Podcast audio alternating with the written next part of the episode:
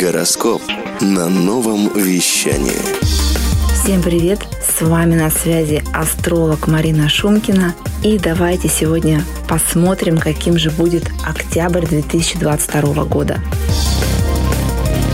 Октябрь – это месяц внутренней трансформации через способность чувствовать свое тело и свою энергию.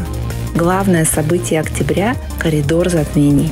Частное солнечное затмение будет 25 октября в 14.00 московского времени в знаке Скорпиона, а полное лунное затмение 8 ноября в 13.59 Москвы в знаке Тельца. Зодиакальная ось Скорпион-Телец – это темы здоровья, жизненной силы, энергии, денег и кооперации людей вокруг идеи.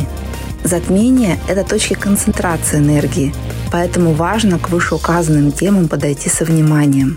И поскольку здесь дело касается здоровья, отказаться от экстрима и испытания себя на прочность. А в бизнесе подходить взвешенно к принятию решений, особенно если дело касается кредитов и привлечения инвестиций. Весь месяц и до 26 ноября соединение Солнца и Венеры даст хорошие возможности для работы над своим личным брендом. Наша способность влиять на мнение других возрастает. Мега значение имеет имидж и умение выстраивать коммуникации. Это мощный период для переговоров и публичной деятельности. Есть и риски этого соединения. Особое внимание и осторожность пригодятся в переговорах и сделках – ведь каждая из сторон будет придерживаться только своих интересов.